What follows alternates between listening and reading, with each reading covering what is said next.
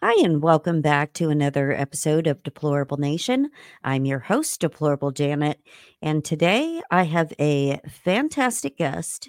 Um, I was on his show not too long ago, and we had a very good conversation.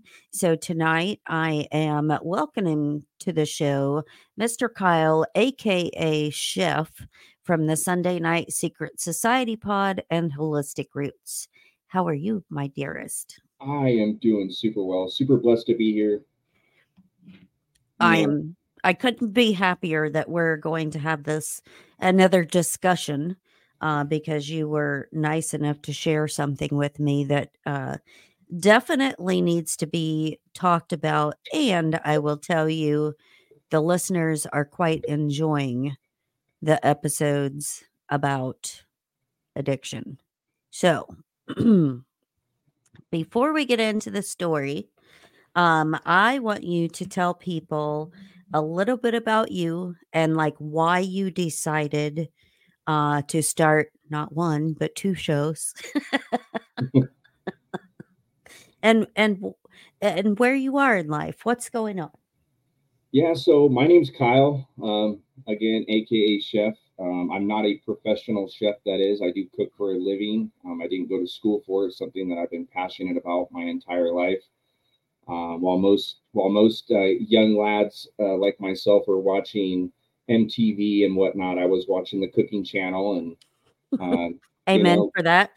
little little Emeril Emeril Lagasse, you know, some uh, uh, Tyler Florence, all, all, those all those all those cats, Rachael Ray. Um, so yeah, I cook. I cook. I love cooking. It inspires me um, to just keep trying new things. I, I, try to be you know super creative. Um, yeah, and uh, uh right now I'm 33 years old. Um, I live down in Southern California, uh, where it's been super hot the weather's been fluctuating, man. I'm so ready for up and down, down. like a yo-yo. up and down like a yo-yo. It was uh, a couple weeks ago. You know, we're getting out of summer. It was kind of hot, and it dipped back down again. It was super nice, and then this week it spiked back up. Um, but yeah, I have a family. Um, my fiance's name is Ashley. I have two beautiful daughters, an eight-year-old and an almost two-year-old. Um, I'm a, a big animal lover. So I have um we definitely have that in common. yeah, I got a little we got a what now um four four cats. We had we had five. Unfortunately, um the newest addition, her her surgery did not go well yesterday. Oh, that's sad. yeah. So it uh, she ended up surviving the surgery, but then she kind of collapsed afterwards. They gave her CPR. She came back and passed away. So anyhow, you know, it's it sucks, but you know, we gave her a good uh, a good two or three weeks of life where we had her as she was a kitten. I got two dogs. I love lizards, reptiles of you know of all, all, all sorts. I don't mind lizards. We have a lot of lizards here. Like, do you have like pet lizards or just in your area? No, just like all over the property. Yeah, it's like uh the lizard house. The last two places we've lived at, uh, they frequent often and and uh different kinds of salamanders as well. Oh wow. Yeah. Yeah, I don't think we have any salamanders down here um in Southern California to my knowledge at least, but um yeah, unfortunately with the reptiles as much as I love them, I do again have four cats. So um, we, and they like to play with them. we they do, and we we learned the hard way. I had a I had a leopard gecko named uh, Ziggy, and my cats end up clawing through the top of the the cage, and one little baby scratch on his tail, like literally a, a baby scratch. And with cats, they're when you get a scratch or a bite to like a bird or an animal, they're more than likely going to die within 24 hours and that's yeah. exactly that's exactly what happened. So we got to keep the reptiles out of the house for now which is okay. We're, we're we got a pretty big we have a small house but a big family living in here so one day in the future. Right? That's a him and i had that discussion on his show that that is my dream thing is to own a farm so i can have tons of different animals because I love animals. But on the on the topic of the lizards and cats loving lizards, um, I don't know if I told you this story or not, but a while back, um, one of the uh, it's a blue-tailed skink lizard got in the house. Um, came through a little crack in the door. I didn't know it was in the house. I was outside doing stuff. I came inside and I'm like, what is that black thing on the floor? And I thought "Uh, the cats are always tearing something up or, you know, playing with things they shouldn't or whatever. And I'm like, what is that? And I go over and I'm like, oh, it's a lizard. Hmm. All right. And so I'm like, so he was still alive. So I'm scooping him up in my hand so I can take him back outside. And I went to walk around the corner, and the tail was around the corner. And they're, for people that don't know, blue tailed skinks are called that because their tail is exceptionally blue, really bright blue. And the tail comes off as a means of defense. Um, and so the tail was around the corner from the kitchen and it was still flopping around on the floor. Oh, so I had, I had to pick that up and put it in the trash. But yeah, sorry, cats, but I took your toy away. yeah, that's that. I think that's always weirded me out too. As a kid, I've I've seen um, multiple lizard tails. I'm pretty Mhm. sure. I think if they if it like they get bit, it'll come off, but they can also detach it themselves. yes. hmm and then it wiggles. Obviously, it can scoot out of the way, and then the the prey is focused on the wiggling thing on the floor. So hmm Yep. They they were not interested in the tail whatsoever. It was just uh, more so for the poor lizard himself. So, Gotta love 'em. um, what made you start uh your podcast? Was Yeah, there a so- specific like thing that happened?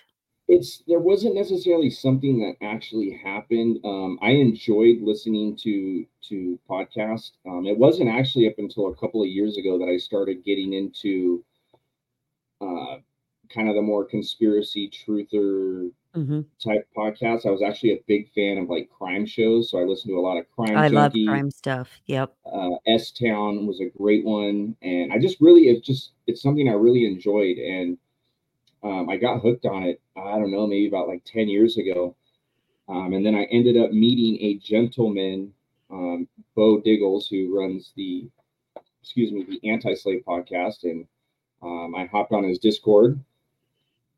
And we all started shooting the shit and having a good time. And I was like, this would be really cool for all of us in this Discord to get together maybe once a week and just chat. hmm And this idea was not necessarily me having a show. This was just I thought it would be a good idea. And then, Right yeah, for live conversation on the Yeah, Discord yeah. channel. and right. that was it. That was it. And then um, we ended up doing one show, and I was asked to to co-host it. And then um, after a while, he kind of went back to his show, and and yeah, I kind of took over took over Sunday night. But I why why I really like doing what I do what, what I'm doing is because I really like talking to people. Like I love talking to people. I love I Mhm. love conversation. Um, Mhm. I'm not set in my ways on really anything for the most part. I'm I'm kind of um, I'm always I'm open. I'm like a sponge, so I'm open to hear different people's perspectives on Right.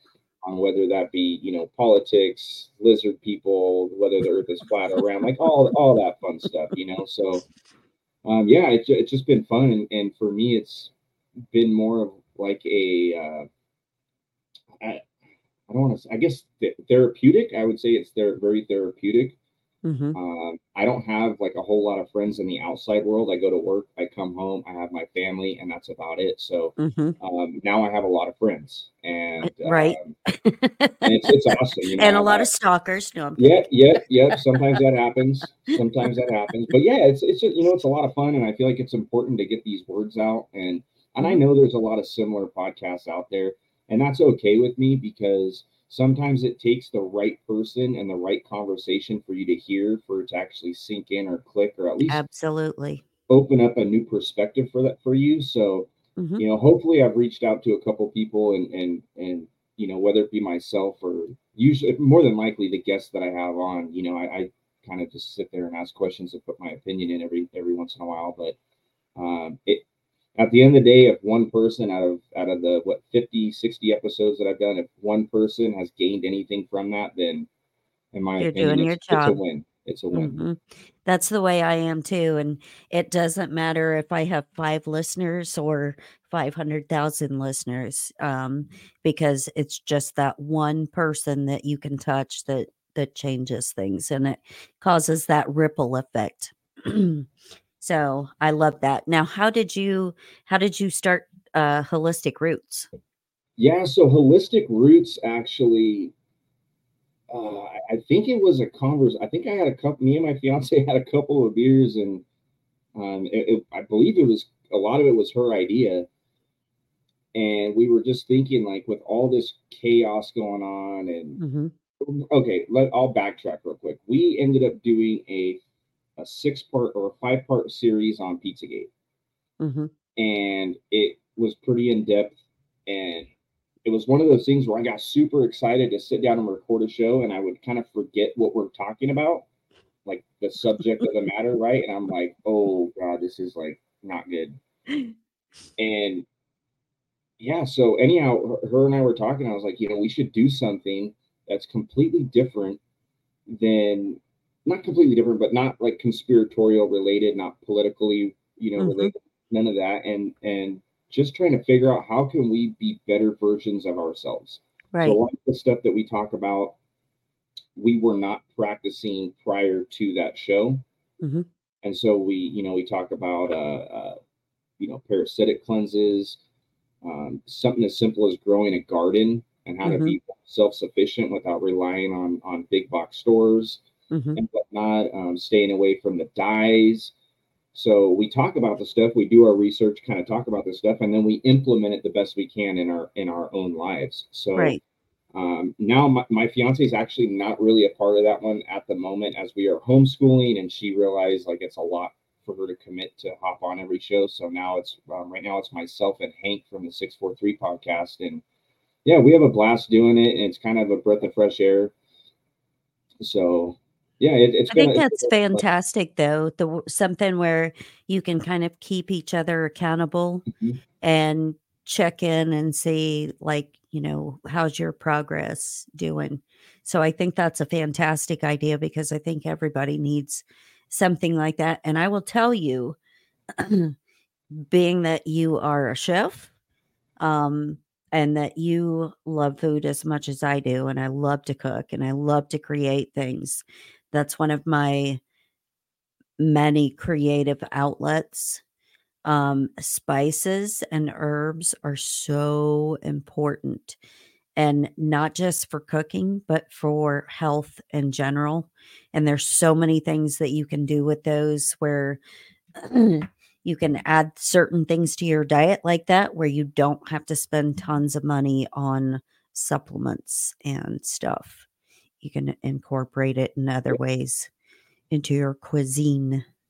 Yeah, and I think that's again. I I don't know if I mentioned this when uh, you were on last week, but if shit does hit the fan, right? If, mm-hmm. and when it hits the fan, having like spices and herbs and stuff mm-hmm. like that, they're very important for not only like medicinal reasons, in my opinion, right. but also you know, if we, we got a ton of, they're not the healthiest, but if something were to go down, we have a lot of cup of noodles. We have a lot of like ramen, mm-hmm. uh, a lot of canned goods, dried goods. Right. And if you're just boiling some like pinto beans up and you're eating that for a couple of days because that's all you have, if you have some spices and herbs, it's going to make it better. yeah, it's gonna You're not going to get bored as quick. yeah, and it's going to it's going to boost your morale. You know, mm-hmm. when you mm-hmm. look at some of these uh, uh, like survivor shows where these people are dropped off in the middle of nowhere for months and months and months and you see their their mental health start to de- deteriorate mm-hmm. and then they catch themselves a grouse mm-hmm. and they found some herbs like they get you just see it you can almost feel it they're they're they're, they're pumped up their morale goes up and right. they're ready to fight another day so um yeah and it's fun you know cooking's just a blast it's a good time uh, I like cooking because I like not only the creative aspect, but food makes people happy. Mm-hmm. Good food makes people happy. And Definitely. I like to make people happy. So if I can create something that puts a smile on someone's face or, you know, just brightens their day, mm-hmm. it's that that's kind of what, in my opinion, that's what it's all about. I am a hundred percent a food snob. And I can say that because very rarely do we ever go out because I cook so much here. But if we do, I'm like, oh, this is overcooked or undercooked or not seasoned properly or it needs this or that. my, my husband's like, so I'm guessing you didn't like it then? And I'm like, no, it was very bland, very boring. I, I'm I'm honestly my toughest critic. Um, Mhm. What did I make the other day at work? Uh, I think I made uh for the kitchen like a little family meal. I think I did. uh Oh, what was it? I forgot exactly what it was, but everyone was like, "That's that was delicious," and and I'm like, I it wasn't not for me. Like I, Mhm. it could have been a lot better. Um, Mhm. God, now it's gonna eggs gonna- Benedict. You're- I was Benedict. gonna say you're gonna think of it in the middle of the night. Yeah. It was eggs Benedict, and everything was good. The, the English muffin was nice and toasted. The poached egg was beautiful. The Canadian bacon was great, and uh, my hollandaise sauce wasn't having it. You didn't like it, huh? No, I added. I love hollandaise sauce. I just didn't like that batch that I had made. Well, and uh, obviously they did, and they were happy with it. yeah, yeah, they liked it. For me, it was just like ah, I didn't measure the lemon out. You a lot of the times I eyeball things, and sometimes it's I do not. I do not measure anything when I cook, ever. Mm-mm. see and that's good that's that's good because i think it's like a, it's like your your your cooking intuition right you just kind of know like a little bit of Mhm. this a little bit of that um, Mhm. one thing i've learned the hard way um, is salt right? You can always always always add more salt but for the most part you can't take it out of a dish. If you make Ever- like a soup, Exactly. a soup or a stew or whatever you're making you add too much salt there's things that you can kind of do to combat it a little bit of maybe something like vinegar maybe some hot sauce maybe hmm sugar sugar will also but depending on the dish you don't want to put sugar on a nice savory dish. Right. but anyhow yeah i've destroyed i've destroyed many meals and uh, meals that were so far gone that my no no lie my dogs would not even eat so i'm a work in progress janet i'm a work in progress well, I can say our cats don't like people food at all, so I could not test anything on them. But yeah. So, anyways, let us start with your um beginning as far as uh your heart murmur that you were born with. Talk to me about that because that is a very interesting part of things. Mhm. yeah so i didn't really realize until because I, I they they found the heart murmur i believe when i was like three or four years old um, all i remember is is after they discovered it i was you know i would be going to the doctor quite often they would hook all the i think it was an ekg they were doing they put all the little Mhm. patches everywhere and Right. um, you know, my my my mom didn't seem too worried.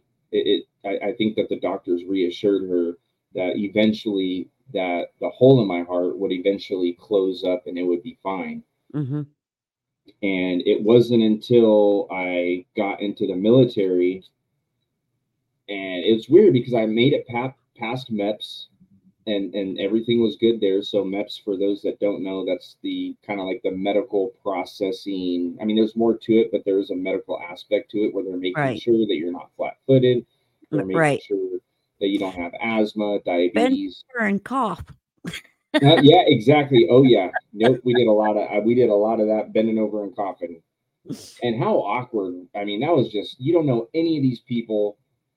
Everyone's stripping down to their boxers. You're duck walking like 50 yards this way, 50 yards back, and then you get pulled into a room with a doctor, and he's like, "Yep, spread them and cough." It's like, whoa, dude. and that's that was my introduction to the military. Welcome. Well, how do you do? Yeah, exactly. Can you you gonna buy me a buy me a drink first? Nope, I guess not. We're getting straight to the meat and potatoes. Um, but yeah, so then I, you know, I was in the military for a while. Um, I ended up getting married. While uh, the reason why I'm mentioning the, the marriage thing is because I was in my barracks. I was in a training facility, and I kept getting these really sharp pains in my chest, like really sharp, but really quick. It was like boom, boom. It would kind of bring me to my knees a little bit, and then it was gone hmm and I was on the phone with um, the the girl I was with, uh, my ex-wife, I guess you'd call it, um, or call her, and she heard me gasp for air, and she's like, "What happened?" Long story short, I told her I was having you know chest pains, and she's like, "Well, you need to go to the doctor." I was like, "Okay, I'll go tomorrow." And she goes, "No, you're gonna go Now. tonight." hmm And I'm like, "It's like 11 o'clock at night. I'm not going anywhere." She goes, "You don't have to. Then I'll I'll just call the ambulance and they can come pick you up." So I was like, "I don't want a big scene." So I went down. I told the uh, I don't even know what they're called anymore, but the people that are in charge of the front office hmm um, uh, down on the bottom floor of the barracks, and I ended up going in. They did a couple tests on me, and thank God this doctor found noticed that I still had a murmur, and it, it hadn't gone away.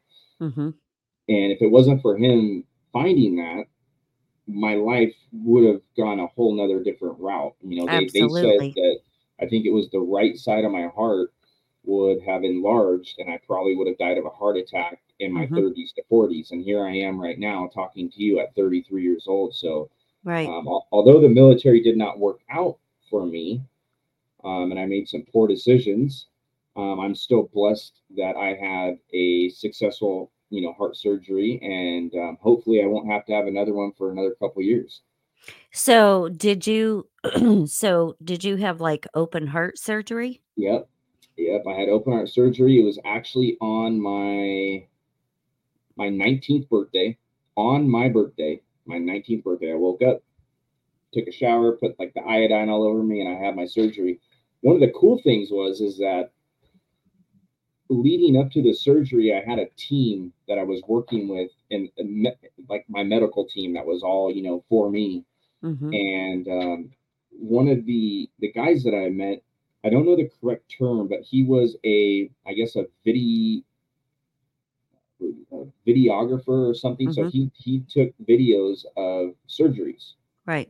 So I woke up and I had a video of the majority of my surgery. And That would be kind of so trip. cool. I would love It- that. It was, but unfortunately, like none of my family or friends wanted to watch it. You're like, please, it's so cool. yeah, to me, it was. I gotta find it too because I don't know where it's at. It was on a DVD. I think my mom might have a copy, but yeah, they have me. Um, my last name is Richardson, um, and kind of oddly enough, the clamp that they use to keep your chest open Is Richardson clamp. ribs is called a Richardson clamp. So that was Yep. kind of weird. But yeah, I gotta see. I gotta see. You know, they they stopped my heart while they did. They sutured something up, so I gotta see myself flatline, which is kind of weird. hmm Um, no, I did not have any crazy stories, and believe me, I wish I did. I wish I had like that crazy moment where I drifted off and wherever, you know, I, I wish I would have was able to remember that, but nothing like that happened. Um, I got out of my surgery, everything was cool, and then my my lung collapsed, Oh shoot. and that was probably the most painful. I think the most pain maybe another another time, but the most pain I've ever felt in my life, and um, my lung had collapsed. It was extremely painful. hmm I'm yelling and screaming and cussing, and I'm on the I'm on the morphine and whatever drip they got me going on. And they had me sit up, put my chest up against like a board, and the hmm doctor had a needle like this big, and he was about to stick it in my back to inflate my lung. And I Mhm. panicked so bad, Right. my lung inflated back up. hmm It inflated on its own. Because you went. I was freaking out. And so that needle was that close to going into my back. And I am so thankful that I panicked Mhm. myself that much to where my to where my um my lung inflated. Mm-hmm. Um and I guess that's kind of the beginning, not the beginning to the end, but uh, my military career because prior to that, prior to me going into the military, I had um I, I messed around with a lot of opiates. hmm Um Percocet, Norco, Vicodin, uh, what was the other one? Anyhow, all that stuff, Loratab, anything that had opiates in it, that was my jam. And so going into the military, this is like my this is my chance. You know, this is my chance. I got clean. Um, I was probably cle clean. I don't know, a couple of months before I ended up going into into the Navy, and everything was good. Everything was fine. And then I had my open heart surgery. I had six months off of work, off of you know uh, active duty, and then they were handing me the pills. And Mhm. so that's that was yeah, that was the beginning to the end right there. And, and I went I started spiraling right back down. I think one of the things that I messed up on is that I had a choice of where I wanted my open heart surgery to be, either in San Diego the Balboa Medical Center or Mhm. in Texas. Well, I'm from Southern California. I live an hour and a half away from San Diego. So I was Right. like, well, I'm going to go to San Diego because then I, I can recover at my mom's house. I don't have to be in like the barracks. I'll have family, I'll have help. And so that's what I did. And then, you know, I'm getting paid the entire time and you know, the pain pills weren't doing what they were what they were supposed to do because I had already built up a tolerance. I was gonna say, yep. Very Yeah. large uh tolerance that you get on opioids. Yep. And it was it was it was bad. I, I mean, before I even had my surgery back when I was, you know, in high school and I was messing around, I my like go-to was Oxycontin. Mm-hmm. And You're lucky is to still be alive with the having the heart issue. yep.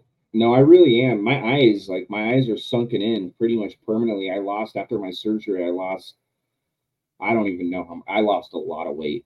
hmm um, and so that's kind of like my eyes being sunk in. I mean, it's it's a reminder to myself when I look at myself in the mirror and I look like a raccoon at times.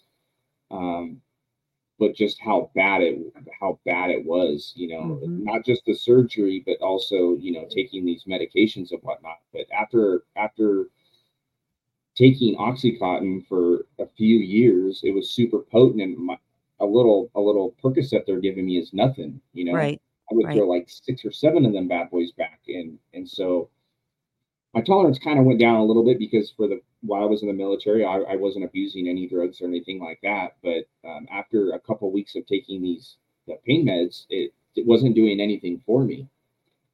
And yeah, and then again, I'm in my old my old neighborhood and and yeah, that's kind of when it went downhill because the oxycontins they didn't they didn't have those anymore, and Mhm. the new thing was heroin. Right. And I remember I was terrified. I didn't want to. I, I was like, heroin, no way, no way. And I started smoking it. I ended up doing it. You were like, no way, it- give me some of that. Yeah, yeah, exactly, exactly. after you know, after you know, not peer pressure, just bad decisions on my part, hanging around the wrong people. You know, the Right. people that I shouldn't have been hanging out with, and I knew better. Uh, but yeah, I started started smoking heroin and and then eventually that doesn't really do much and then you have you know the people like man if you just you know put it in a syringe like i'm telling you and it took me a long time to end up going down that route and then i ended up going down that route and that was it that was it it, it became a very serious problem from that point forward So, a couple of questions. I want to go back first to when you were in high school and Mhm. you started, you know, dabbling with opioids. What was going on in your personal life at the time that made you start that? Because there's always something Mhm. for people. i think i think it was a it was a combination of a couple different things um one of which my my home life was not the greatest. Uh, Mhm. My stepdad, he was a prick. Um, he was mentally abusive, no, nothing physical, but just Right. mentally abusive.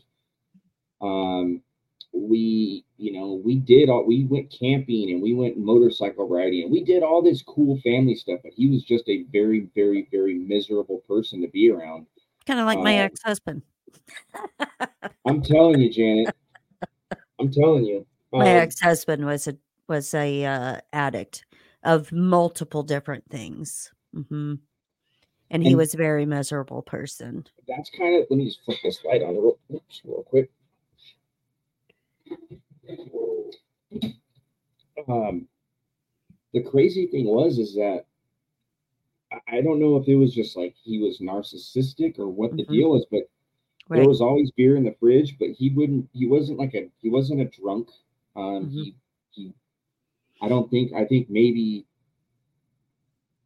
You know, living with him up until I was like 17 years old. I think seven to 17. So for 10 years, I think I maybe seen him drunk like two or three times. right. But he was just an asshole. You know, we would. Me and my brother uh, would get home from school. Um, he's my he's my stepbrother, so we don't have the same mom or dad, but our parents were together. But we would we would get home from school, we would do our chores as fast as possible, and then when we heard the garage door opening up, it was kind of Mhm. loud, so it kind of shook the house. I mean, we would flip a coin. And if it was heads, he was going to be an asshole. If it was tails, he was going to be the nicest guy. hmm And so I think it was just the constant not knowing what to expect every day. Walking on eggshells because Just you don't know eggshells. you don't know which part of their personality is going to come out. Yep. And I, I don't know if it was, um, I'm pretty sure later on down the road, he ended up being diagnosed with bipolar, I believe. Mhm. But I always thought it was work. You know, was it, did you have a good day or a bad day at work? hmm and it was just miserable, man. He was he was just a miserable guy. There was one time where I was grounded. I was not allowed to go play. I don't know what I did, but I wasn't allowed to go play that day. And I got home, and he told me and my brother, "You guys can go out and play. Get home before your mom gets home." And I'm like, "I'm grounded. I'm not allowed to go anywhere." He goes, "You're good. Just get home before your mom gets home." So I got home before my mom got home, and he turned around and told my mom that I am supposed Snuck to be out the house. grounded, and I left. hmm And that so it was like that t- type of stuff where I had no say. Right. He was just know? setting you up for failure. Yep, yep, and and you know that caused issues with me and my mom after a while because I was like, Mom, I'm telling you, I did not leave Mm-hmm. with like he told me I can go out and play. You know, I can go hang out with the with the with the kids. And so it was that it was that psychological bullshit Right. I think. And so that that that's a lot of what I had to deal with. And then, you know, having a girlfriend and then the breakups, hmm you know, because at the time, you know, I don't even remember who my girlfriend was at the time, but that that was like my my saving grace. That was my the person that I can talk to. That was your safe place to go. exactly. So then when that when that broke off, you know, of course I thought my world was gonna end. Mhm. Literally thought my world was gonna end. Right. I, I remember one time, kind of a funny story. Um, my girlfriend and I broke up. There was some crazy shit that happened, and I remember I locked myself in the bathroom, and I was just crying and crying and crying, and it got to the point where my mom couldn't get me out of the bathroom. She had to flick me a, and my mom didn't condone drug use, mind you, but she flicked me a half of a Valium or a half of a Xanax just to get me out of the damn bathroom because I was losing it. hmm Um, but it was just that the reason why I say that is because it was like that emotionally lit, like it took a toll on me because I now I don't have anybody. You know, I felt like I couldn't really trust my mom because she was gonna side with my stepdad. hmm And yeah, and then I started hanging out with the people I started hanging out with, and I remember, you know, I would smoke a little pot here and there, which I wish I just stuck to that.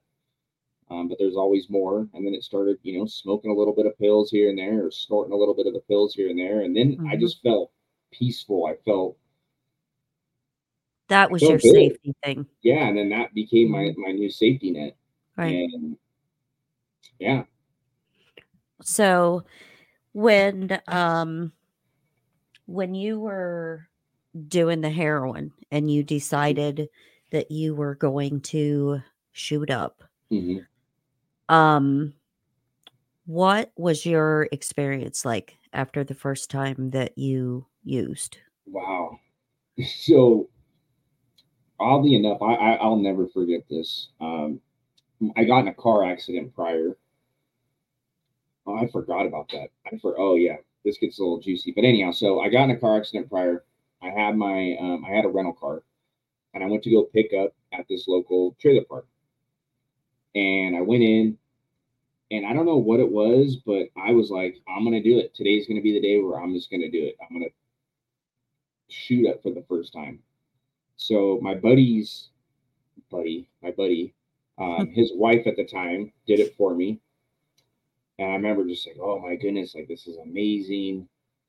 And also, it, this is amazing was something going through my head. But then another thing going through my head was you just like when I- went as low as uh, super low because Mhm. I've always told myself I will never ever use a needle. So Mhm. I felt that like you know, where I knew I fucked up. I knew Right. I You it. I you went from like the highest of high um uh, in a super quick manner to the lowest depths that you could possibly go Yep. inside your soul. Yep. And yeah, that was that was it was a really weird feeling again because I felt so good. Mhm. My body felt so good. But mentally, I knew I had crossed a line Mhm. that I shouldn't have crossed. So after that kind of wore off, I go outside and I can't find my car. I'm like, where's my not even my car? Where's my rental car? Mhm. And at this point, my mom and stepdad had already they'd split. And my mom didn't have a whole lot of money. I was stealing money from my mom. Mhm. So she really didn't have a lot of money. Cuz heroin's an expensive habit. It's very yeah, yeah, it was. And and it it, it yeah, it was a bad habit. It, it was Mhm. expensive too because a- a- well the thing is it was cheap. It was cheap, but the amount that I needed was expensive if that makes sense. Right. Yeah. It's still it adds up. It's still expensive. Mhm. But now I don't have my car. Can't find my car. I called my mom. Found out my car got towed because I was not parked where I was supposed to be parked. Now my mom's having to scramble, calling other family members to chip in money because the impound fee was like three or four hundred bucks, and she literally didn't have any money, like at all. Right. And then I, you know, and and there was a lot of times like that where I just felt so so bad. I felt so bad because I knew, like, I'm just destroying my mom. You know, and and her ex husband split up, so she's going through it. You know, she's Mhm. drinking wine. I'd see her drink wine and just cry and cry and cry. And then she's got her son over here that's stealing from her, Mhm. getting high. And she knew it, you know, she knew I was getting high, but it gets to a point like, what are you going to do? You know? Right. Um, and yeah, I'm trying So- to like wrap. So did they get the car out of the impound then? Yeah, we got the car out of the impound. I think uh, the next day, or maybe it was that night. I think we rushed it because every they charge you. I think based on the hours that it's in the impound lot. So the quicker the better. We ended up getting that back. But the reason why I had a rental car was because I was traveling from Southern California, like the uh, Inland Empire area, uh, Yucaipa to be exact, and I was traveling every day to and from San Diego to go to go to my base to go check in. So at that time, I had already had my open heart surgery. I had already had my six months off, and now I'm in a place called the temporary placement unit. So I'm just waiting to get new orders. Right. I'm waiting to get shipped off somewhere. somewhere. So I would only have to show up for a couple hours, and then I would come back home.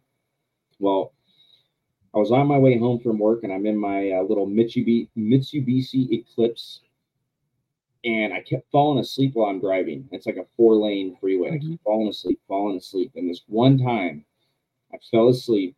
I don't even know how long I was sleeping for, and I woke up and I looked to the right, and there's this big green van, and inside the van was uh, filled with a bunch of people.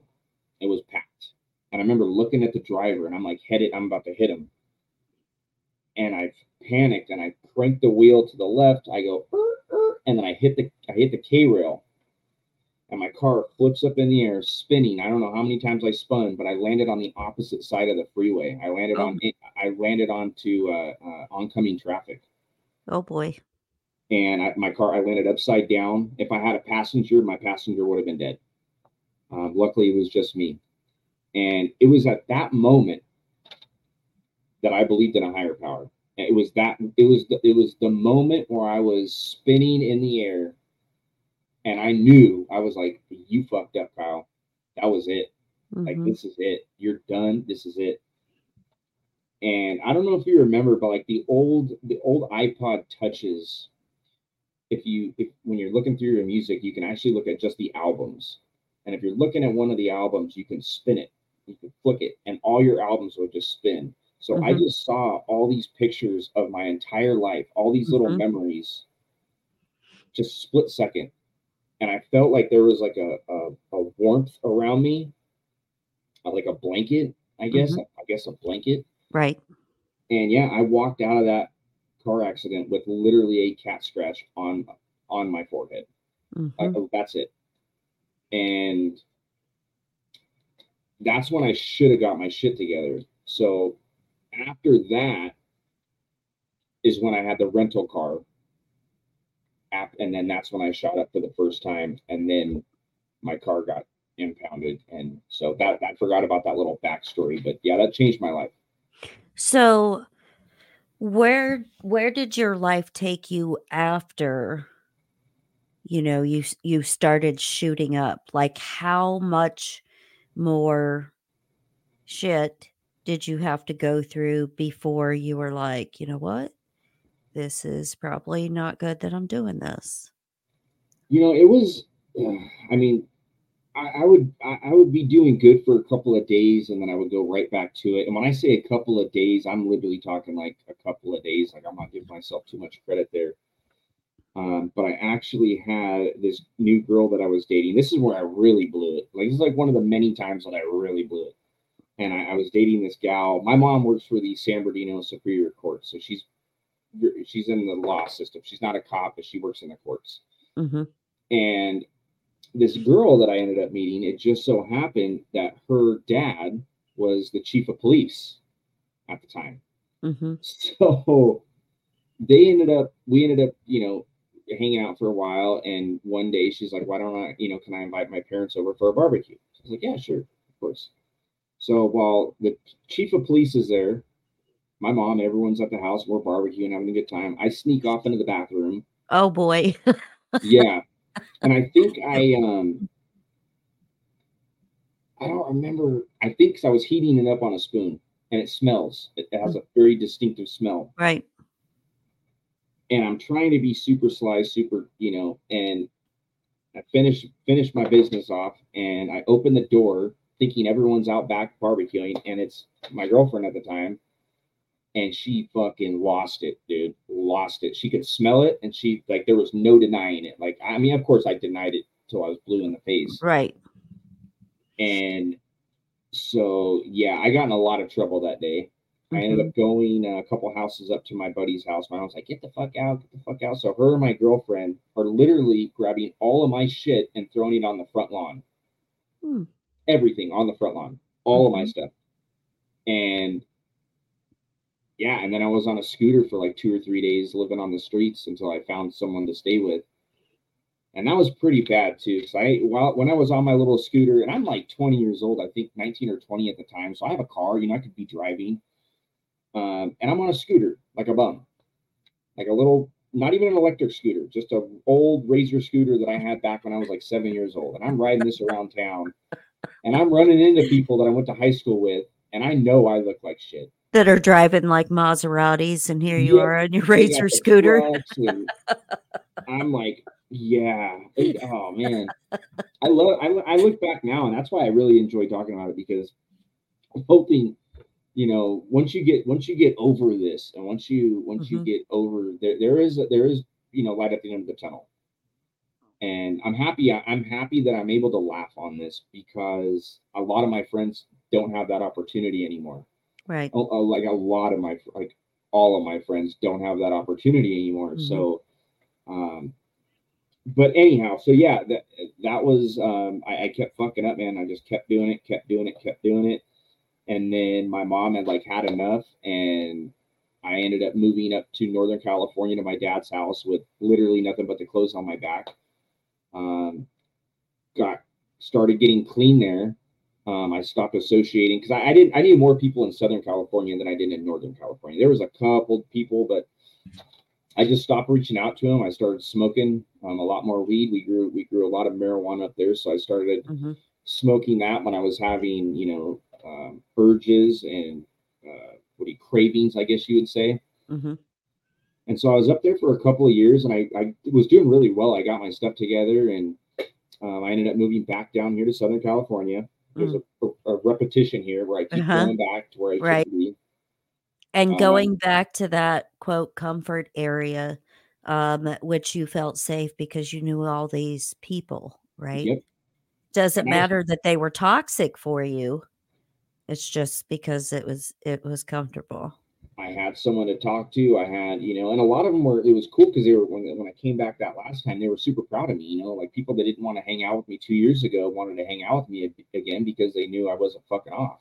And those are my those are my really good friends, the ones that like, right, you know, put a put a barrier in between us for say because they knew they knew that I was on drugs and they, they didn't want to be around that. They didn't want to watch me go down that route. Right. Um, for anybody that that has been an addict or knows an addict, it is really tough to see someone you care about literally 100%. flushing their their life down the drain. Mm-hmm. And as sad as that is, you know, I've just recently I've I've you know with family members and alcohol, and I, I've and I, I, drink my beer. You know, I try to keep it. I try to keep a level head. And you know, there's some nights where I get a little. I, I have a little too much fun, and I get myself in some trouble um, by being an asshole or you know just getting too drunk or or what whatever. But um, I have a lot of people, uh, family members that I'm watching destroy their lives like with with alcohol. And I'm talking like hard alcohol first thing right. in the morning, first thing in the morning, right. mm-hmm. vodka, and it's terrible. It's terrible, and it's. Um, it's good though for me to see that because I was that guy. I was mm-hmm. that guy for the longest of times. And like my family, and now I kind of know how they felt watching me just, you know, drive my life into the ground. I always think it would be such an interesting thing if there was like a, a videotape, you know, of your life where you could see yourself the way that your family and friends see you when you're messed up because so many people will be like, I don't have a problem. There's no, you're the problem. I'm not the problem. It's not me. You're just a dick. You're an asshole. Like, why are you trying to squash my fun? You know, I'm just partying. I'm just having fun. Just a and, little bit. Yeah. I mean, I was, I was married to an addict, not just of drugs, but also alcohol and the whole walking on eggshells thing um that was like every single day of my life and never knew what personality was going to come out he could get out of bed and he could be mad because the sky was blue and tear apart furniture break things erupt into a rage and then the next minute he's like what's the matter why are you scared of me and i'm mm. like I um I wonder. I don't know. Look at our entertainment center that is shattered on on on the floor in pieces, you know, whatever. And it's like that eh, like having to deal with that every day and the emotions and the stealing of money because that happened even though we were married he was stealing uh, from me he was stealing from family members you know the whole nine yards and we had a baby, you know, and and I was like, I cannot let her grow up like this because he wasn't going to stop. And we've been divorced for Jesus 20 some years now. And he is still the same way. I was just going to ask. Changed. Married to someone that does the exact same thing. They're two peas in a pod and they go to jail all the time. They beat the crap out of each other. They're enabling each other. Oh, absolutely. And that's like when you were talking about your friends and how they put like distance between you. That is so hard to do because that right there is tough love. You know, and and yeah. when somebody is an addict and they call you and they're like, I really need the money. I'm I'm homeless or I'm this or that, whatever excuse they come up with at the time. You know, and it's generally sorry to say, but most of the time it's a lie because it's just something oh, yeah. to get money, to get a fix, you know, and having to tell them no and turn them away is one of the hardest things that that a family member or friend or loved one can do. It's uh intervention if you've seen i'm sure you've seen yeah i love that show yeah Ooh, it took me a long time after getting my shit together to be able to watch that because it is mm-hmm. raw but yeah. that's exactly like what you were saying is like mm-hmm. if I think it would help. I think it helps most people. Everybody. I know not every story is a success story there, right? But the fact that you know, I don't know if they played back some of the stuff like right away to these addicts, but you see some of the stuff and it's just terrible. And mm-hmm. the whole family, like you're in the bathroom thinking you're being sneaky, right? You know, and everyone's just sitting. They know everybody knows exactly what mm-hmm. you're doing.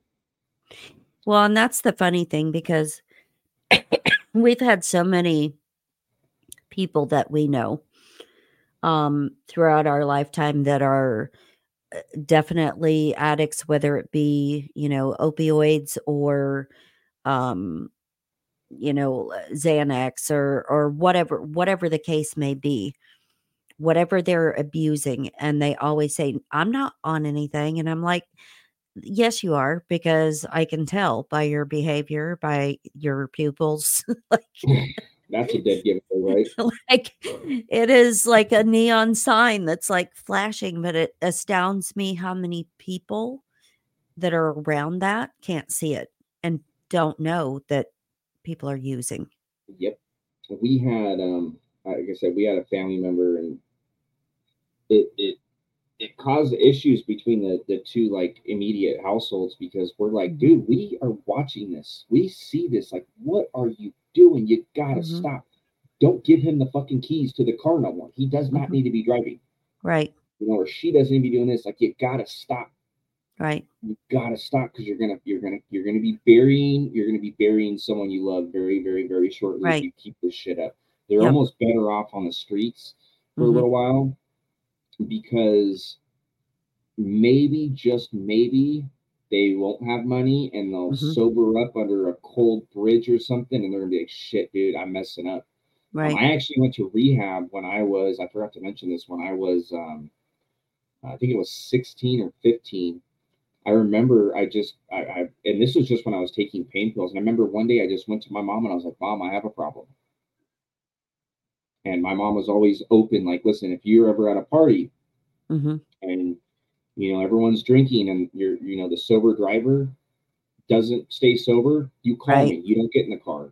Right. And yes i might get a little pissed off but i will come pick you up. Like do not get in the car. So me and my mom have always had like that open relationship. So when i told her i had a problem um, i went to a, a facility down here in southern california. I was only in there for like i don't know like six or seven days due to insurance but i remember i remember seeing a couple kids in there uh, one of them was not he was an addict, but not by choice. Right. The doctor had prescribed this kid so much Xanax. Mm-hmm. When he didn't have it, he was just, just the effects. Like, the effects coming off of that are yeah. one of the worst things to overcome that you can possibly imagine. Yeah, Any, anything from benzos, any withdrawal from benzos is excruciating. It's worse than than withdrawing from alcohol or opioids or or anything. It was terrible, and this kid did, not I, I, I just knew this kid did not. He was not a drug addict, right? And these doctors just pumped him full. Like, oh right. my goodness, right? Some of the it's people common. I ran into were just. There was one little girl. I'll never forget her, man. One little girl, and I don't. I, I this. So it when I was in this rehab, it was like a, a behavioral behavioral because health. I was under 18, but it was also right. they had drug addiction counselors there too. So not right. everyone I was in there with was an addict or even mm-hmm. messed with drugs. They were just either bad kids or right. whatever. But there was this little girl, um, pale white, really short, rosy red cheeks, and she would not stop saying, "I'm sorry." She that's I'm sorry, I'm sorry, I'm sorry, I'm sorry. Mm-hmm. And I'm like, holy shit, dude, I got to get out of here because I'm mm-hmm. literally in like a loony bin. And I'm just like, what happened to this poor girl? Like mm-hmm. something happened to her and it's not good. And, right. I, and I don't think drugs were. And then I see the dad. This I, I was kind of judging at the time, but I see the dad come in when it was like family day to visit. Um, and I don't know, man. I got a really weird vibe off this guy. Mm-hmm. Really weird. He was kind of really hicky. Um, I don't know, something just didn't seem right. And this poor girl, man.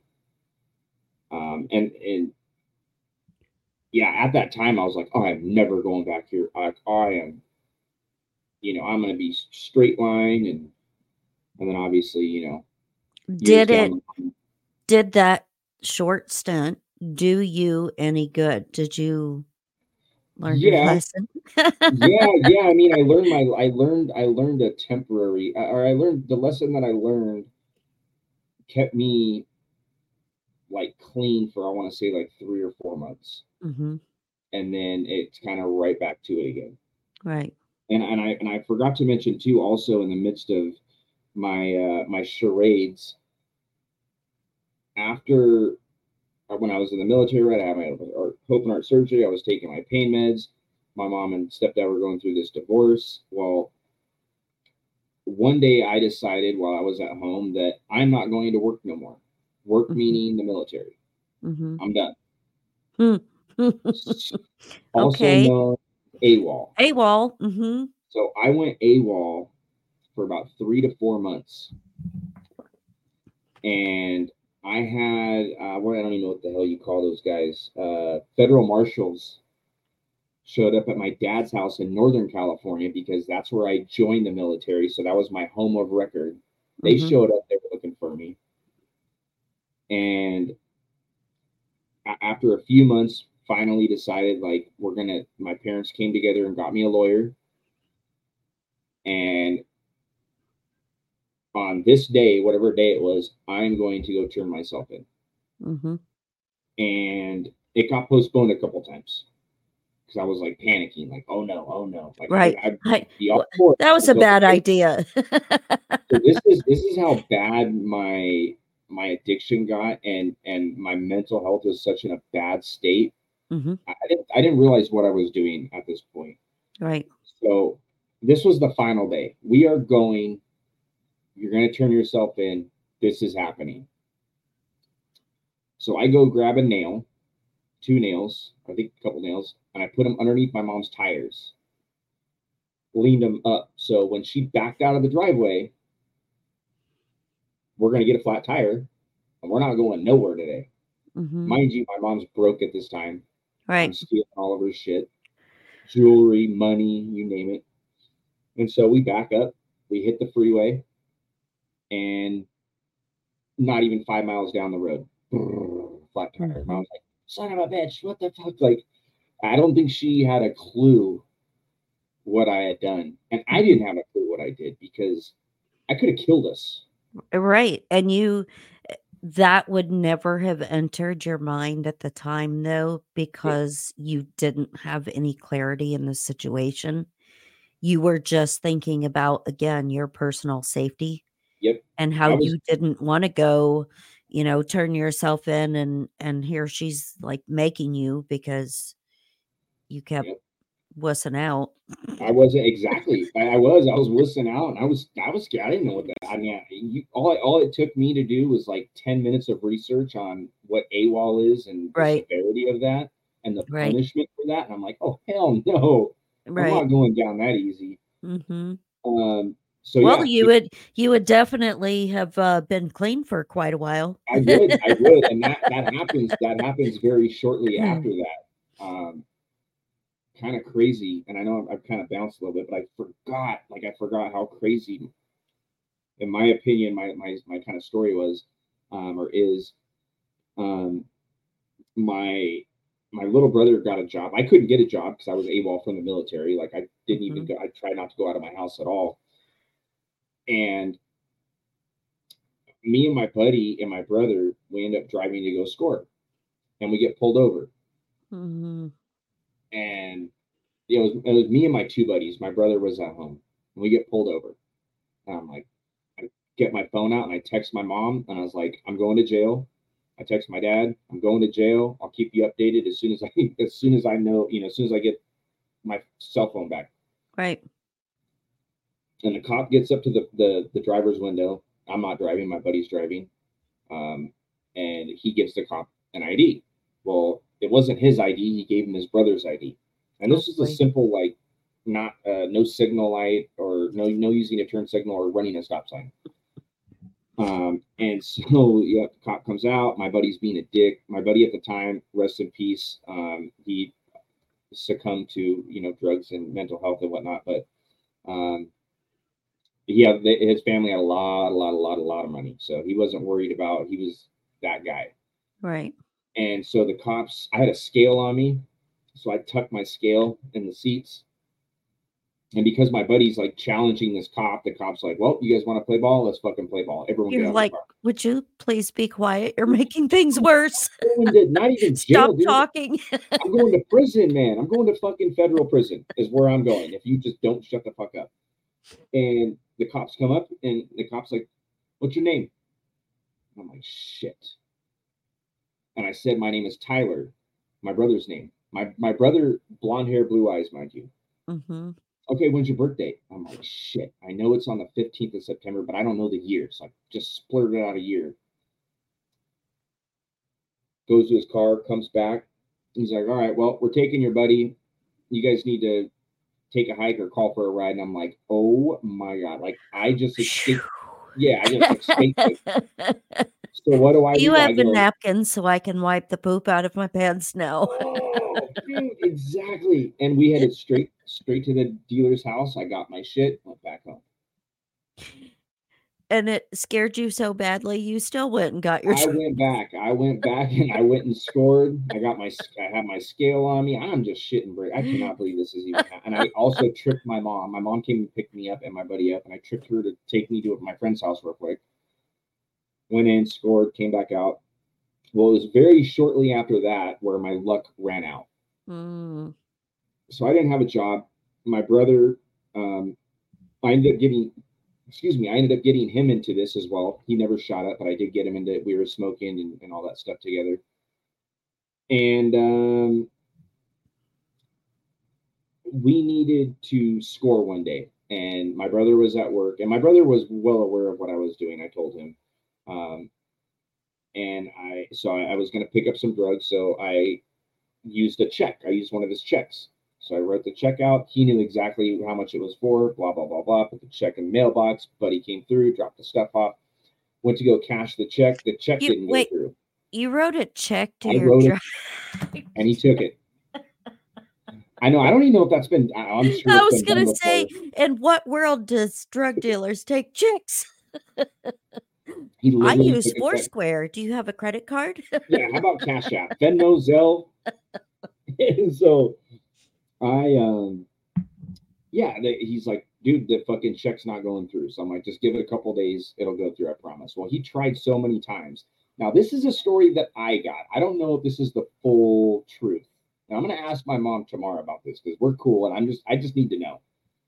But supposedly the bank had called my brother because it was in his name multiple times and my brother wasn't answering the phone so supposedly they sent the cops to my house over a check that bounced which still now that i'm t- saying this out loud doesn't make any sense so i'm in my bedroom i had um, a little foil with a little heroin on it i had a little pookie pipe a little bit of meth in there and i'm laying down on my bed and I on my on my door, a little knock on the door, and then they open the door and I'm like kind of waking up and I'm like, what the hell? And it's the cops. And I'm like,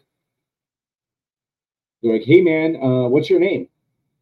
And of course I come up with another lie and I'm like, uh, my name is Cody. They're like, oh yeah, Cody, where do you live? I was like, I live two houses up. And he goes, What's your address? And that's when I was like, My name is Kyle Richardson. you got me. I'm not really Cody. You got me. And I was like, you got me. And so yeah, and then they got me. And so they they brought me into the living room. I'm handcuffed. My dog, my little chihuahua, was just like, "What's going on, Dad?" Like scratching at me, and I'm like, "Man, I'm a piece of shit." I remember begging the cops, "Can I please just smoke a cigarette before you take me in? Please, please, please."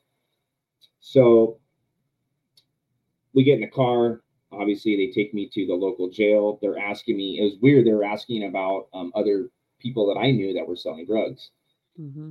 and um, I, I, was i felt like an outlaw. I felt like a eh, not like i felt like a dumbass but i also felt like i've, I've been invading these guys for the federal marshals for a couple months now. So i you know i was like i'm not fucking telling you shit. And even to this day dude i'm not a snitch. No i just I just I, i'm not doing it. So don't, right. don't fucking ask. So I was being Snitches get stitches. Yep. Seriously, and I'm heading to jail. Like, you really think that I'm going to tell you some shit right now, and then you're going to go walk me into this jail, then I'm going to be safe? You're out of your goddamn mind, dude. Right. Anyhow, long story short, I get into jail. I'm in jail. This is my 21st birthday. On my 21st birthday, I'm in jail. So my 19th Mm, Happy birthday, birthday, huh? Yep. 19th birthday in uh in our open heart surgery. 20th or I don't know where I was at my 20th, but 21st I was in jail. And so anyhow, they they let me out. I went to court. Uh, My my brother obviously did not file charges on me, so I'm getting out of jail. I walk out of jail, and then the good old United States Navy's there to pick me up. So they picked me up. Mhm. I then spent four or five months in the brig um, down there in uh, Miramar. That sucked. Mhm. Um, and then that's when I that's when I came back, moved back up to Northern California, um, where I then got clean again. Moved back down to Southern California, which is where I left off. Moved back down, uh, met my beautiful fiance that we you know we've been together almost twelve years now, and then we started fucking up again. Started fucking up again, and yeah, after that, pretty much um, that lasted for about three or four months. Uh, I've been clean for a really like I think like a year or so, or, or something like that. I've clean for about a year, and then after three months of going down this road again, I'm like, I can't do it no more. I, I I already know where this is going, Mhm. so I sold my pickup truck uh, for seven hundred dollars and bought me and my fiance. We'd only been together for three months, mind you, three months. I think I was 23 and I think she was 18 or 19. And we bought two one-way tickets to Freeport, Maine. And since then, I think it's September 6th, 11 years ago. That was the last time I, I used any any heroin. So what what was it that made you um like realize these multiple times that you had a problem and that you needed to quit? um Was it just doing dumb shit? Yeah it just it just never stopped. I mean the the the last little bit the last three months that i was using i had money. Mm-hmm. um oh we got we got oh that's what happened. Me and my fiance were at at my my mom's house staying that night there and we're in the room watching a movie and someone's knocking on the door and i look out i'm like dude your fucking parents are here. She goes no. I'm like no they're fucking here right now. And they ended up finding they went and raided her room while we were gone and they found spoons and needles. Hmm and so, yeah, that's when that got bad. And they pretty much were like, you guys either go get help, um, or you can't stay at either of our houses. Right. where I'm like, I'm not going to, I'm not going to fucking rehab. I'm not doing it. And she's like, I'm not doing it either. And I'm, a, and for anyone listening, I'm not saying I'm lucky. We are very lucky. We did not go to any rehab. hmm We were full blown heroin addicts. Bad. hmm we got lucky. I don't know what it was. I don't know if it was, you know, divine. I don't. I don't know. What I it was going to say the grace of God because Yeah. he saved you in that car Yep. accident Yep. and he, all this time and all these crazy things that kept happening to you he was literally like slapping you across the face going are you going to listen And that's what I Mhm. think it was. You know, again, we got really lucky because we just we, you know, she. This was her first time using. She's only using for like three months. Um, this is like my tenth time using. I've been in and out of jail. I've been the brig. You know, I've gotten the car. All this bad stuff, all related to my drug abuse. right um, and my my addiction. And so, yeah, we ended up moving moving out there, and I think it again. I think it just was like I was done. I just knew that I wanted something better for myself, and also where I moved, I moved with my younger brother, and I knew I don't know what it was, but him and his wife now, I knew, and he knew I was on drugs before I came up there. And the fact that they allowed me and my fiance, who I'd only been with for three months, to go live in their house, knowing that I was an addict, knowing there's a good chance I'm going to steal from you, knowing all that, I was like, dude, there's no way that I'm not going to do this to my little brother. I'm not, this is the one person I'm not going to do this to hmm and um, yeah, we went up there, and, and it almost didn't end up working out for me my fiance because she was withdrawing. I I was withdrawing, but I've done this like a million times. Right. I knew what to expect, And it got to the point where she's like, I can't do this no more. I think I, I need to go back home. And I'm like, that's on you, dude. I'm not leaving. I know this is my only opportunity to get clean. If you want to mm-hmm. go, I'm not going to stop you. I, you know, I want you to stay, and I'm going to tell you it's going to get easier. It's going to get better, right. one day at a time. Anyhow, long story short, yeah, she ended up um, staying, um, and we ended up getting our own place. We moved out of there, got our own little apartment, and then uh, found out we were expecting a child. Um, my oldest, Amber Lynn. So we ended up moving to Northern California after that, and we've been yeah we've been clean ever since. But I think it was like again, I, I do think it was God. I think God had like a lot to do with all of this. Mm-hmm. Absolutely. But the fact that we got clean and then we were blessed with a child mm-hmm. was almost like it was like a gift, right? Kids right. gifts, you know. They're absolutely yes. But I felt like it was a double gift. I feel like it was a gift, like you guys are got your shit together finally. Mm-hmm and so I'm not only going to give you, you know, it, it's a gift for getting your shit together, but also the gift of life and the gift of now. Mm-hmm. There's no turning back now. There's no right. turning back because now it's not about me no more. Right. It's not about Ashley no more. This is about a kid now. Right. And it was a challenge. Um, it was a challenge in the sense that I knew that probably a lot of my family members probably doubted me, uh, rightfully so Right. They were probably scared, like, oh my god. Well, gonna, you probably, you know, like like other people that I know, destroyed uh, not just trust, but a lot of relationships along the way, yep. and it takes you a really long time to rebuild that to the point where somebody can trust you again. Do you know how the most embarrassing thing being an addict was? Is going into a, a house or or a family member's place and my mom used to take her purse with her to her bedroom and lock the door when she went to bed. Right. Yeah. How embarrassing is that? Mm-hmm. You know, like that no one trusts you. Mm-hmm. And now, you know, I'll be at my mom's house. And again, I'm a, this 11 years later. And, you know, I work over there for her and she'll give me money. I'm like, Mom, mom, whoa, whoa, whoa, whoa, whoa. As much as I need the money, Mom, you gave me too much. Mm-hmm. You gave me a little too much. No, right. no, no, no, no, keep it. No, mom. Save that for when I really need it then. But I only did this amount of work. You're not gonna, I'm not taking it from you. Mm-hmm. And so it's really cool the relationship and how that's worked, how that's grown since then. Um, and the trust issues, you know, my, there's cash laying out that, you know, mama's got her purse out. And again, we're 11 years down the road and it took a lot of work, a lot of trust, mm-hmm. um, a lot of respect on my end to prove that I'm not I'm not that guy no more. So would you say that your relationship now is stronger than it was absolutely way back absolutely. like before you turned into a stinker? Yep. you want to and you I, there's another little part and I'm sorry I'm so bad at this. I haven't told this uh, this story in a while but after I got out of the brig I was at that temporary placement unit, right? I told you I wrecked my car. Mm-hmm. Well, after I wrecked my car, I was still at this temporary placement unit.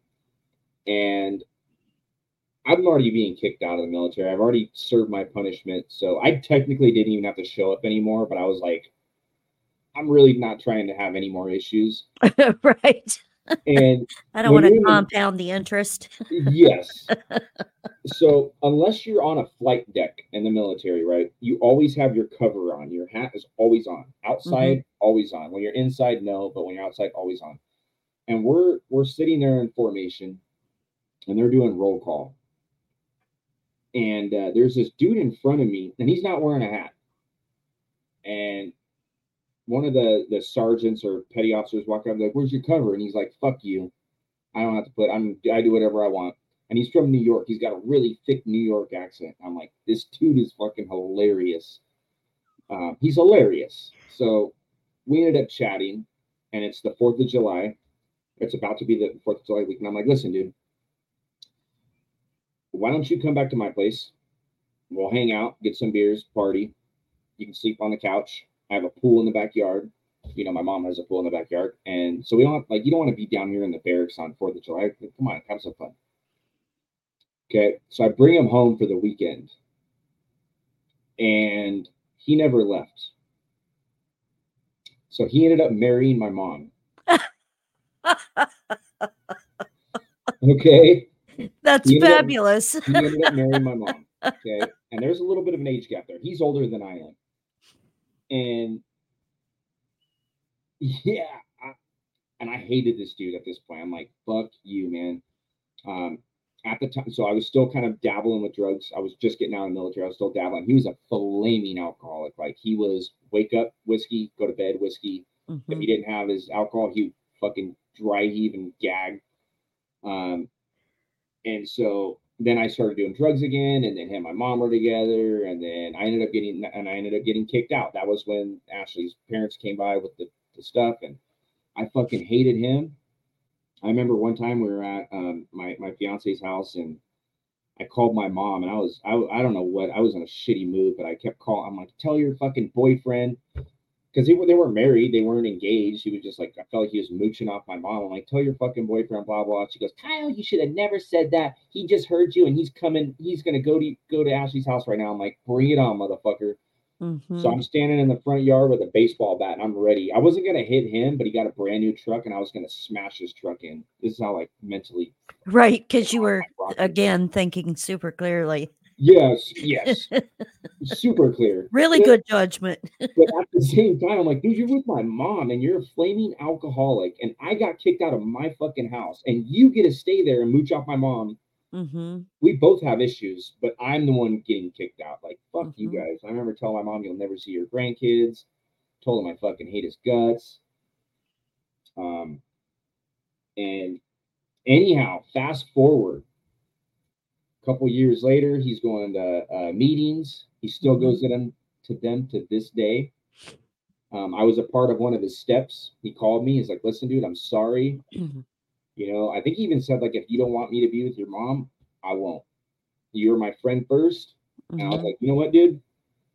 If as long as you treat her right, I don't give a shit. Mhm. This dude is one of my best friends to this day. Um, he is. Uh, there's not one person in the entire planet, realm, or whatever you want to call it, that I would rather be with my mom. No one on the planet. Mhm. And to this day, he supports her rescue. He buzzed his ass, like one of the hardest workers I Eh, know. Hold on, we have to clarify. So, so his mom has an animal rescue. Mhm. I wanted I wanted to clarify that because he supports your mom's rescue could have meant a lot of things. Yes, many, many other things. Yes, so she has a pet rescue. Um, that actually real quick got started. I'm like all over the place, Janet. I'm sorry. It's okay because you know what? That is part of giving your testimony is that when you need to remember it, something else is always going to surface that you forgot about in the past. It's I, yeah, it's really weird how that works. Um, I someone actually wrote a paper. Um, I oh, I'm very open with my drug, my um, my addiction, and I Mhm. say addiction because I'm addicted to heroin. I will always, forever be addicted to heroin and opiates. I will never ever go away. I'm I'm clean, you know. I haven't touched them in 11 years, but I'm still addicted. I, that never goes away, you know. And it's something I tell myself because there's never just one time. That's it, dude. I do it one more time, I'm toast. I already know it. I know it, and there's no going back for me. But anyhow, um, someone did. I, I opened up to someone, and they ended up writing like a, a I don't know how big the paper was, but a college paper on me. Mhm. And I remember this. And then when when you and when you were like, yeah, you should come on the show, and we kind of discussed a little bit what what what you were going to be, you know, asking me about. I'm like, man, dude, like I'm pretty sure I have a pretty crazy story. And then I sat down and I'm like, I don't even remember half the shit that I went through until Mhm. you're asking me these questions. They're all coming back. Mhm. They're all coming back, like you said. But my mom's rescue ended up starting because my cousin um, was in a parking lot. Uh, we have our, our local grocery stores are called Stater Brothers, or one of them.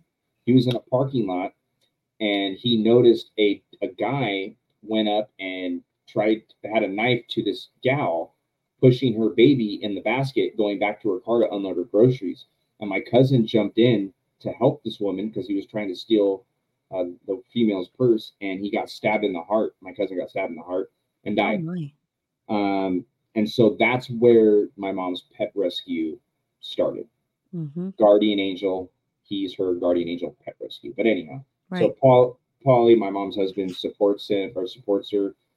Um, he works his ass off, and the reason why I say this is because, man, God in life works in mysterious, mysterious ways, and it is the Absolutely. most wild thing that I have. It's the most beautiful experience. Mhm. I mean, ups and downs. It's just wild. Like I never would have thought that I would have brought this guy home. It would have been so terrible, and I was so miserable, and I hated him, and I hated my mom. And then to fast forward 11 years, and they are happy and married, and wouldn't trade him for the world. Which is so funny that that you were so, like, hateful of him at the time because of his drinking but you couldn't see your own behavior being a problem. Nope, wasn't wasn't a problem. I I I, I was just, you know, I was just having fun. That's all I was Mhm. doing. It wasn't a problem at all until until it was, and then obviously it, it was a problem. And Mhm.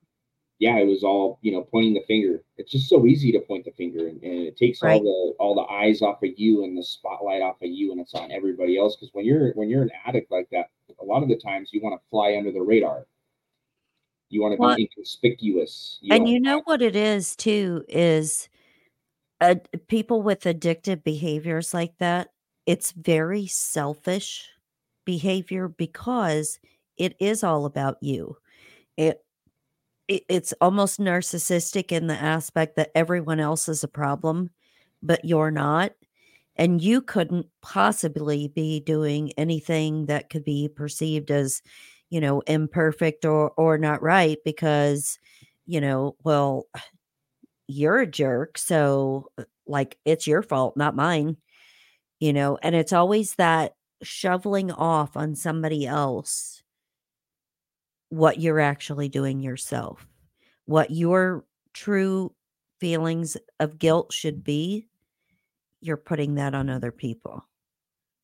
it's a shame and uh, to be to be really honest with you as much as i don't like admitting this like i still struggle with um with that exactly where Mhm. you know we'll we'll get in an argument for a while at least when with when i first started podcasting for instance i was just like this is so cool i'm meeting all these people that i've Mhm. been listening to and like it's like surreal and it got out of control where it was like every single night you know my buddy Bo from Anti-Slave, I would talk to him every single night. We would play games together. If we Mhm. weren't podcasting, we were talking, and like I totally and and totally just kind of pushed my family aside. I didn't even realize that I was doing it. I was just super happy. My fiance was happy for me, but Mhm. then it turned into like, okay, man, like pump the brakes a little bit.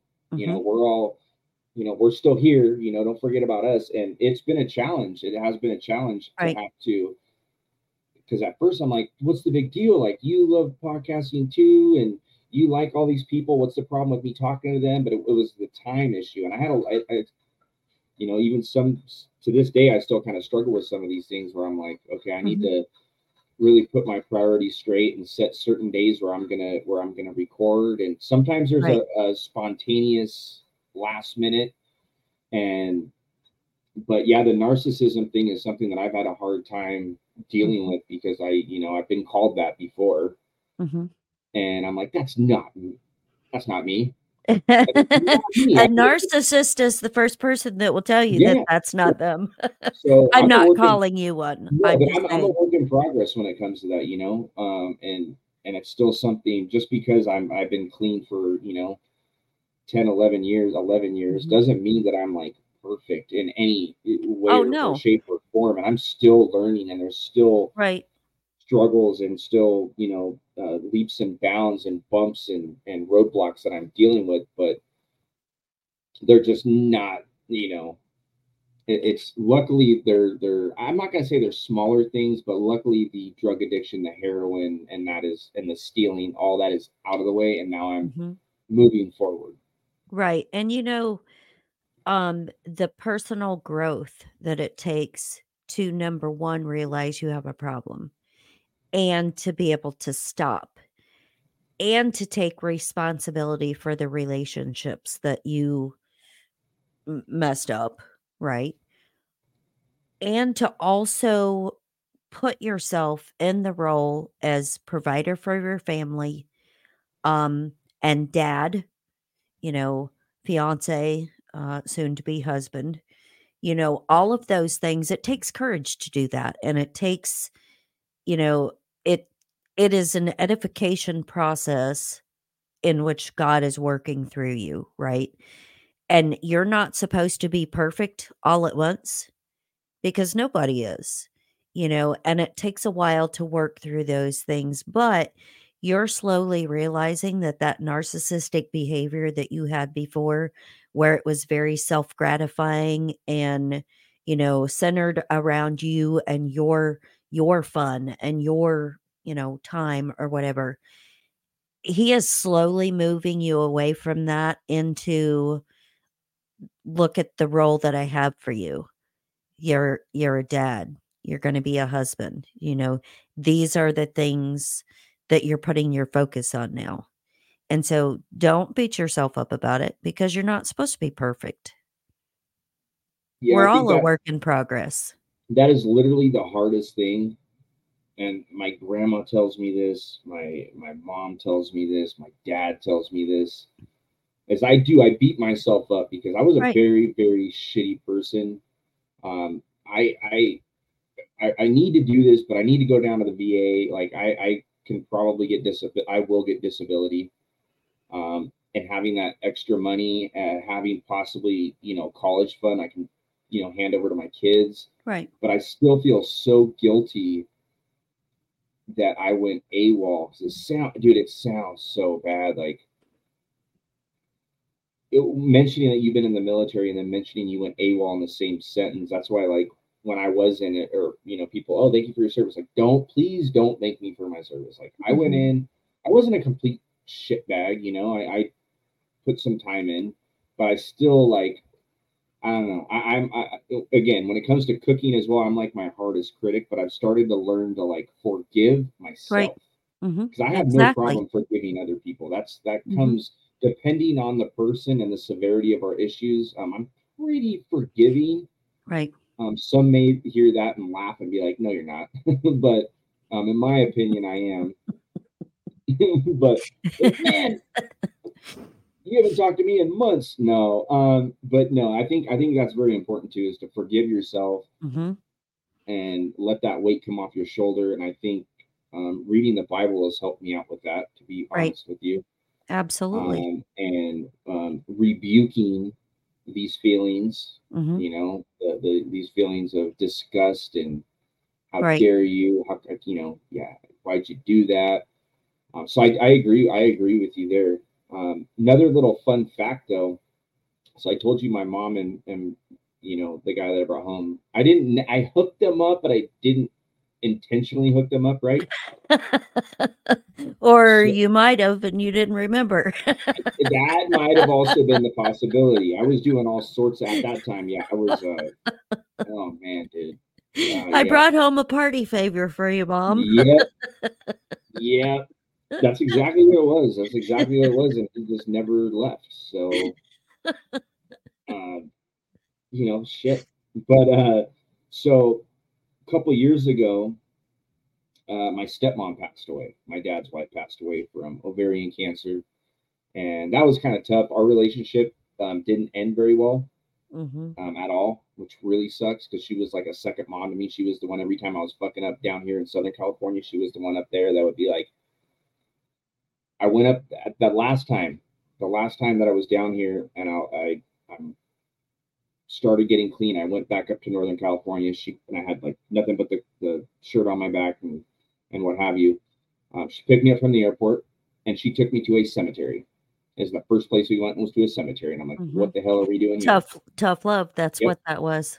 And Yep. it was it was tough and it was weird. It was awkward because she wasn't yelling. She didn't yell at me, but we just strolled through the. She's like, "We're just gonna go for a walk." And it took me a while to realize, like, why we went to the cemetery. hmm And so, anyhow, rest in peace, Cece. But after she passed away, my dad was an absolute wreck. Absolute wreck. Never seen him cry a day in his life, and I Mhm. seen it. Um, it was bad. He, it was bad because it like, again, it is very nasty. Um, there was no cheating, nothing like that involved, but it just did not end well at all. Uh, I kind of blame myself a little bit for that. I did. I I, I don't now, but fast forward a couple years, my we brought my youngest daughter over to my buddy's house. His his uh, uh, wife was watching our kids. They had like a little homeschool Montessori type thing going on. hmm And I went back to go pick up my daughter, and I noticed there was this there was this gal sitting on the couch, and I kind of looking, I didn't see a ring. I'm like, oh, she you know pretty you know good you know good looking. She's a little older, pretty good looking. And later on that night, I'm back at my house, and I'm telling my dad, I'm like, hey, so over at so and so's house, I saw this gal that looked about your age, and she didn't have a, she didn't seem to be married. And he's like, really? And I'm like, yeah. And he goes, you think I should write her? I'm like, I don't know, dude. That's on you. Like, do you want a writer? That was it. They've been together now like six or seven years. Well, look at you. I you are Cupid, and you didn't even know it. Dude, it's just so wild. So You're the wild. you are the matchmaker, and think about how how totally ironic that is. that you mm. you know going through the course of the the addictions uh, with different substances how many relationships you've destroyed and look at relationships that you also put together isn't it funny the way that god works in our lives and we're like it, it's it like couldn't be stranger to me sometimes but i don't think we're supposed to know exactly what the plan is you're 100% right, Janet. You're 100% right. And I'm just like, even now, I'm sitting here and I know this. and I've known all this stuff for a while, and I'm still just like, this is crazy. This is beautiful. It's, it's crazy, but it's a it's a beautiful crazy. hmm And you know what that is too is that you're finally starting to follow the path that he has set for you. And so you're going to see all these things along the way where he's like, he was trying to show you stuff all along. You just didn't want to listen or didn't want to see it. all the puzzle pieces kind of came together. And I always knew when I was younger, like I loved my stepmom, but I just knew her and my dad, they weren't they weren't soulmates. And I Mhm. knew my stepdad, as much as I hated the dude, I was thankful um, that I had the childhood that I did, minus the psychological bullshit. Right. But I'm appreciative for going camping and for being able to take a friend with me every time we went and go Right. motorcycle riding and all the cool stuff that we did. I'm super thankful Mhm. for all that. But I just knew, like, and I kept, I remember telling my mom when I was younger, I was a lot closer to my mom than I was my dad growing up because I lived with her. But I remember telling him, like, dude, he's not for you, mom. And I'm like Mhm. 13 years old, and she's like, mind your business, you know. Who you're 13. You don't know what you're talking about. Mhm. yeah and then and and just the way that everything's kind of came about um thank god man But you know what? And I kind of get the impression from you that you're you're like an empath uh, yeah on the on the level that you can read people's auras. i can And so that is how you are able to pick out and select people that are supposed to be together in relationships and stuff. And that's a divine gift. I mean, that's a gift from God. It seriously is because not everybody has that ability, and empaths have very different like levels of ability.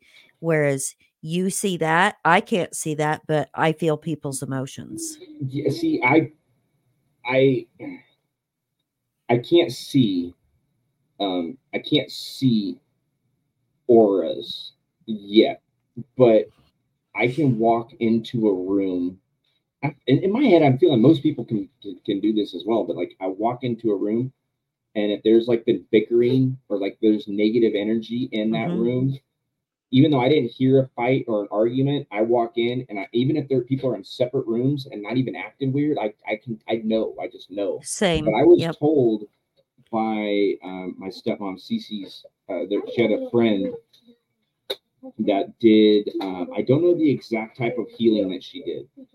And she wasn't like a sidekick, but she would do she did a reading on me one time. And I know this sounds kind of kind of funny. I haven't heard I haven't even heard this term in a long time, but she told me that I was an indigo child, is what she told me.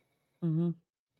And then I started looking that up, and then of course that you know goes into like empath and, and what have you. hmm But yeah, sometimes I, I I- feel like I'm able to when I have when I have a clear state of mind though, and I think that's what I ruined. I, I've had a lot of I don't know if deja vu has a lot to, to do with that. But I feel like, and this is what my mom told me. She, you know, she's always told me like, you have a gift, you have a gift, and you're ruining it hmm with the needle in your arm and with the drug Right. use and, and what Right. have you. And I think I did. I think I suppressed a lot of my, I guess, abilities. Like I, I don't Mhm. want to sound. I'm, I'm not anything special. I'm. I don't. No, you are special because God made you special. He you. he did, and that's the thing is, sh- she's not wrong. You know that that you were destroying your gift at the time because it is it is in the Bible. It's biblical that you know we are given certain gifts in life and whatever, and it's just because the substances were clouding your mental state. And and that's a that's a satan thing.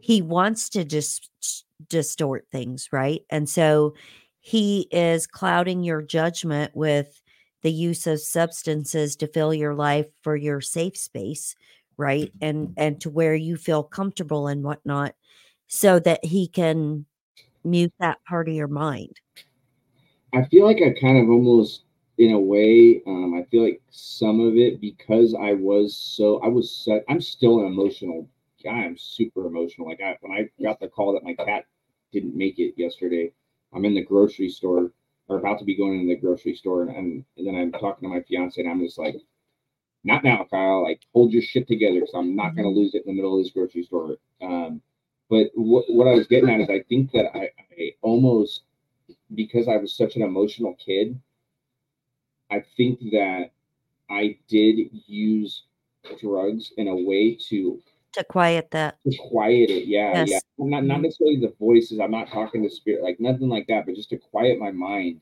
right And I think that's where I found peace in it. I think that was one of the hardest things is getting off of off of drugs is Mhm. to actually have to deal. Actually have to deal. You're having to deal with your emotions. You're gonna have to deal with life. You're having to, you know, talk about things hmm and it gets easier and easier and easier as every day goes by as far Right. as that goes. But yeah, maybe maybe I was almost like subliminally, you know, suppressing my own my own feelings and my own self. Yeah, because people that are empathic, it's hard to explain to people, but it's like your mind is constantly like, you know, and a, s- it's almost, eh, almost like uh somebody shaking your mind, right? Because there's always something going on in it and a million miles an hour about all kinds of things. And you've got people's emotions coming in and, you know, positive and negative energy all the time. And that makes us very vulnerable and very emotional. And I will tell you right now that being emotional and and crying is not a bad thing because that is your body's normal means of mm-hmm. homeostasis or mm-hmm. regulation. Mm-hmm. And so crying gets out those emotions that we are subjected to every day because especially anything that's um, negative or um, feelings like you had you know from from when you were using you know that you weren't doing things right you were a bad person whatever whatever the case may be we suppress that to a cellular level and it's stored at a cellular level and crying is what gets that out it brings that out It's almost like washing away yes absolutely Mhm. That's very well put. That's very well put. And I don't even think I've ever heard that before, but it makes sense too Mm-hmm. because you know if someone I think that even uh, that even might play into like people being hypochondriac, depression, Mhm. um, all these things like you store it all and then Yes. once you have you, store it all up and eventually like it'll literally eat you from the inside out like Yes. you literally can can have health problems Mhm. because you just bottle everything in and it's Absolutely. still it's not just mentally Right. And it's it's not just things that we've experienced and repressed, um, because a lot of us have very repressed things, uh, issues, um, things that happened during childhood or whatever that we push deep down and don't remember it, of course, right? Till we talk about them. Um, but it can also be generational stuff where, uh, you know, like my mom is a not a happy, nice person. Uh, she's very grumpy and angry, and her dad was very much the same way and very like gruff and abusive and whatever. And generations and generations and generations pass that stuff along. And so you're you're picking up all of this stuff like in your genetics, right? In your body's memory cells, you're picking that up because we have mRNA, which is messenger RNA. So we're remembering all of those things. That's passed down, and then all of our stuff on top of it.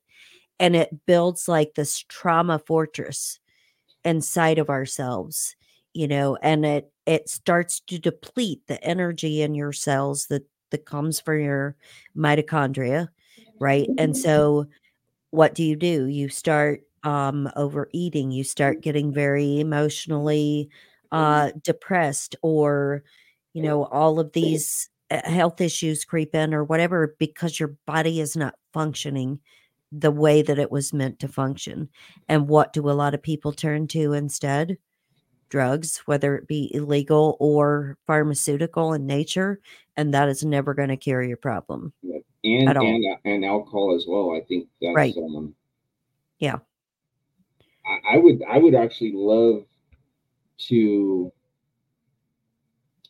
I think this this would be a good uh, a good segue for uh, uh, uh, episode on holistic roots on things that you can do Mhm. to rid your I mean rid yourself of Mhm. of everything. I mean, it's a lot. Everything you just said is a lot. Right. But anyhow, we'll we'll we'll chat we'll chat offline about that. I think that would be awesome because I, I could. I'm open ears and I'm you know I'm still learning. Mhm. Um, again, I told you in the beginning this, I'm a sponge. I try to be a sponge as much as I can and not be super super set in certain ways. Um, Well, and this is one of my things because um, I spent my whole entire life as a nurse um, and in the medical field and whatever. And God had other plans for me. And so retiring and then spending my time doing more healing type stuff um, and therapy for people and, you know, whatever uh, that's where he wanted me to be so that's that's i'm listening I love I love what you're doing. Um, you know, you briefly kind of you know t- talked about um, last week some of the stuff that you kind of get into Mhm. On on uh, as far as like uh, healing and and herbal uh, uh, herb herbs and what have you.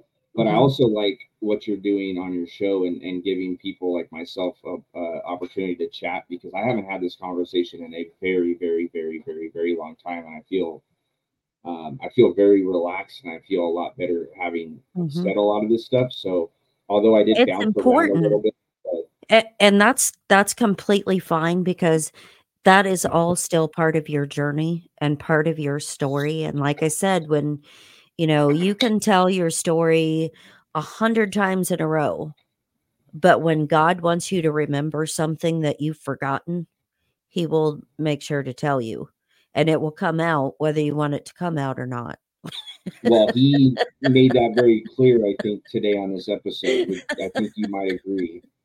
He went from here back to here, back to here. Oh, wait, I forgot about this. I forgot to tell you about this. Nope, that's that's part of it, and those those are important things because you're like, "Oh, wait, I remember I did this too." Like, uh, how crazy, like, I've I've talked about this for years, and I always forgot about that, and here it is. So anyways, Mr. Kyle, I am beyond honored that you joined me today, that you were so candid uh, and in sharing your story and the things that that you have gone to. And I just want to congratulate you for having the strength and the fortitude to continue to stay sober, to get sober first, and then to stay sober. Um, and you know to provide for your family and and be the man that that God wants you to be. So you are a blessing to this life and don't you ever forget that. I love you to pieces and I think you are uh, fantastic. And so thank you God and all glory be to him for for saving you because it was important and you have a job to do. So tell people where they can find you at. Um, yeah, first of all, thank you, thank you, Janet, um, for for having me on. I appreciate it. Um, thank you for everyone that's taking your time out of your day to listen to me um, go on about about my my journey. Um, however, you can find me. I'm on uh, Sunday Night Secret Society, so we're on Apple, we're on Spotify. Um, I'm working to eventually branch out, um, but we've uh, I've recently taken on a second project, which is um, kind of slowed down the, the Sunday night a, a little bit. Um, mm-hmm. That's the root. So we only got a few episodes out. Um, but if you want to, um, if you want to join us there, we're also on Apple and Spotify. We're also uh, both Holistic Roots and Sunday Night Secret Society. You can find us on Instagram. Um, so if there's anyone that wants to reach out, anyone that has any questions, um, uh, is struggling through something and think that I may or may not be able to, or I may be able to, you know, help you out, you're more than welcome to reach out to me via uh, via Instagram and yeah, that's pretty much it. That's pretty much it. I, I love doing this. I um, I get to meet amazing souls such as yourself, and um, I say this every every once in a while, but this is probably one of one of my favorite shows that I've been on. Um, so I appreciate you allowing me to be on your platform, and I'm definitely looking forward to to connecting with you. Um, and we'll we'll be chatting, but but there I think there's going to be more to come here. Absolutely, and you know I love when God puts people in my path that he knows I'm going to connect with because uh, you're a beautiful soul and a beautiful person and I'm I am honored beyond belief to have met you. So thank you again to God for that. so folks, thank you for listening to another episode. Uh, thank you from the bottom of my heart. Make sure you go and fo- follow Kyle. Um, you know, like, share, subscribe, comment, download their their shows because um, anytime you can help out somebody in the community, it's always a good thing. So make sure to do that. And for me and for Kyle, we'll see you next time. Have a good one.